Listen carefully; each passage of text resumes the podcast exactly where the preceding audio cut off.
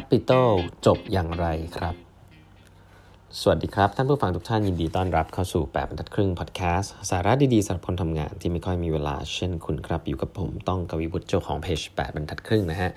ครั้งนี้เป็น EP ที่ 933 นะครับ ที่เรามาพูดคุยกันนะครับหนังสือเล่มนี้ตอนแรกนึกว่าจะเล่าไม่ยาวนะแต่ไปมาเออก็มีเนื้อหาดีๆเยอะเหมือนกันเนาะมาย้อนหลัง Hot Seat นะฮะ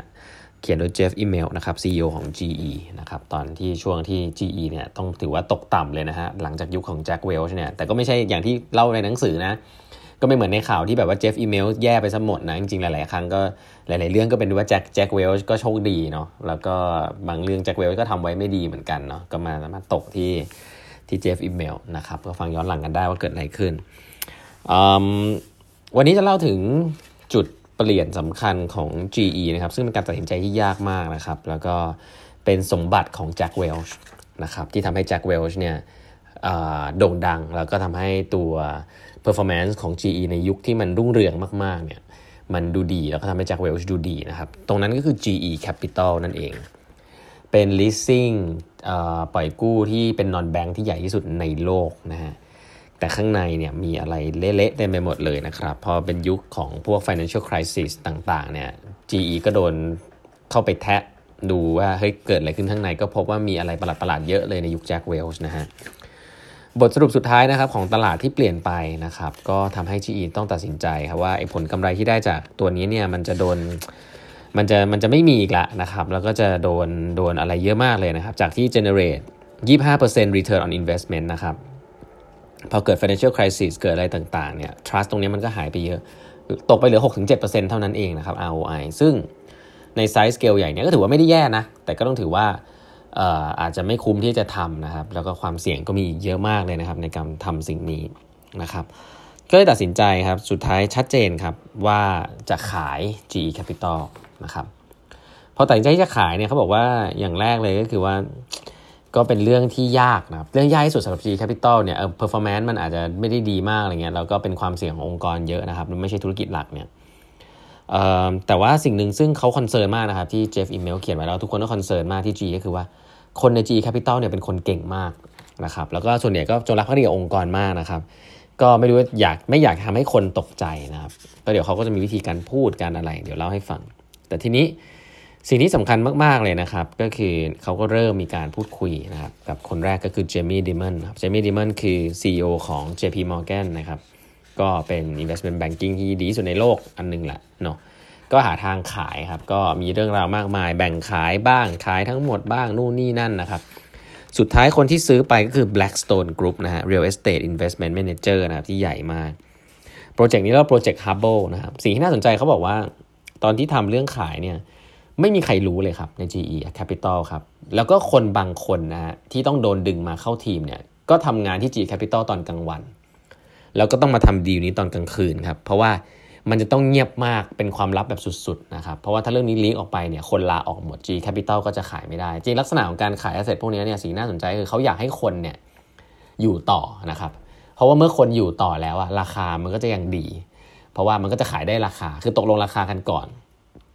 แล้วค่อยมาคุยว่าจะเมนเทนคนยังไงอะไรแบบนี้ซึ่งก็จะมีเมคานิซึมของมัน แต่ถ้าเกิดว่าเรื่องนี้มันลีกไปปุ๊บแล้วคนคิดจะลาออกละสัมก่อนเนี่ย คนที่จะมาซื้อต่อเนี่ยก็จะรู้สึกว่ามันรันต่อไม่ได้นะอันนี้นี่คือหลักๆการเลยเวลาจะขายบริษัทนั้นก็เลยเป็นความลับมากนะครับ ทีนี้เมื่อประกาศปุ๊บเนี่ยเขาก็มีผมว่าเรื่องที่น่าสนใจก็คือว่าวิธีการคิดแผน incentive ต่างๆ เขาก็ค่อนข้างจะจะรัดกลุ่มนะเขาบอกสุดท้ายแล้วเนี่ยมีคนออกไม่เยอะมากนะครับ แล้วก็ แผนที่เขาจะทำให้มันรัดกุมก็คือการ reassure ว่าคนจะมีงานทำนะครับ แล้วก็ให้ incentive ด้วยนะครับ incentive สำหรับช่วงของคนที่อยากจะเปลี่ยนนะครับอยากจะเปลี่ยนงานอยากจะอะไรเงี้ยเขาบอกว่าสำหรับช่วงที่ทำดีลให้จบเนี่ยประกาศไปแล้วเนี่ย senior leader เนี่ยจะได้ offer incentive เป็นโบนัสนะฮะว่าถ้าขาย asset ได้แพงเท่าไหร่นะครับและขายได้เร็วเท่าไหร่นะครับก็จะได้เงินมากเท่านั้นก็คือให้ senior leader เนี่ย ตัดสินใจที่จะขายไอตัว asset ของตัวเองนะครับไอ asset ในส่วนของตัวเองออกไป แล้วก็รีบขายให้เร็วก็จะได้โบนัสเพิ่มนะครับก่อนที่จะออกไปสำหรับพนักงานนะครับที่เกี่ยวกับเรื่องของ business เนี่ยก็เช่นเดียวกันครับ ก็จะได้ offer โบนัสก้อนใหญ่นะครับ ถ้าเกิด help ในการช่วยในการทำ transition ให้เสร็จ แล้วก็พนักงานที่เป็น infrastructure ต่างๆ ก็เหมือนกันนะครับ ก็ช่วง transition period เนี่ยก็จะให้มีได้ reward นะครับที่ ช่วยกัน transition นะครับแล้วก็ถ้าเกิดว่าสุดท้ายแล้ว คนเหล่านี้ไม่มีงานทำต่อในที่ G Capital เนี่ยก็จะช่วยหางานให้นะครับแล้วก็ได้โบนัสด้วย เพราะฉะนั้นเนี่ยวิธีการคิดเรื่อง transition ที่เขาเล่าให้ฟังก็ค่อนข้างจะ generous ใจดีพอสมควรนะครับแล้วก็เขาบอกว่ามันเป็น asset ที่สำคัญมากก็คือคนเก่งๆ ใน GE Capital นะครับแล้วก็สุดท้ายก็สามารถที่จะ maintain คนไว้ได้ดีทีเดียวนะฮะแล้วคนก็ happy นะครับ CEO ของ GE Capital เนี่ยครับที่ชื่อว่าคุณอะไรนะ ชื่ออะไรเดี๋ยวกันเบิร์นสตีนหรือเปล่านะคุณคนนี้เนี่ยเป็น CEO ของ GE Capital แล้วทำงานมา 10 กว่าปีนะครับที่ GE Capital บอร์นสตีนบอร์นสไตน์บอร์นสไตน์นะซึ่งเริ่มทีมมาตั้งแต่ที่ชิคาโกนะครับ แล้วก็สุดสร้างธุรกิจนี้ที่เป็น lending กับ leasing business เนี่ยมาเติบโตมากนะครับ แล้วก็เขาจะเป็นคนขึ้นไปพูด announcement ในการปิดตัว GE ซึ่งเป็นสิ่งที่ทำให้ทุกคนเซอร์ไพรส์ด้วยนะอย่างแรกนะครับ แล้วก็เป็นการบอกว่าเฮ้ยเราจะไม่ทำเราแล้วนะนะครับก็เป็น moment ที่สำคัญแหละ ผมคิดว่านะครับเอ่อตอนพูดเนี่ยก็ร้องไห้นะครับ ฝรั่งคนนี้ก็ร้องไห้เพราะว่าเป็นสิ่งที่ emotionally engaged มาก ๆ นะครับ ว่าเออเป็นเป็นบริษัทที่เขาชอบมา ผมผมเล่าเรื่องพวกนี้เพราะว่า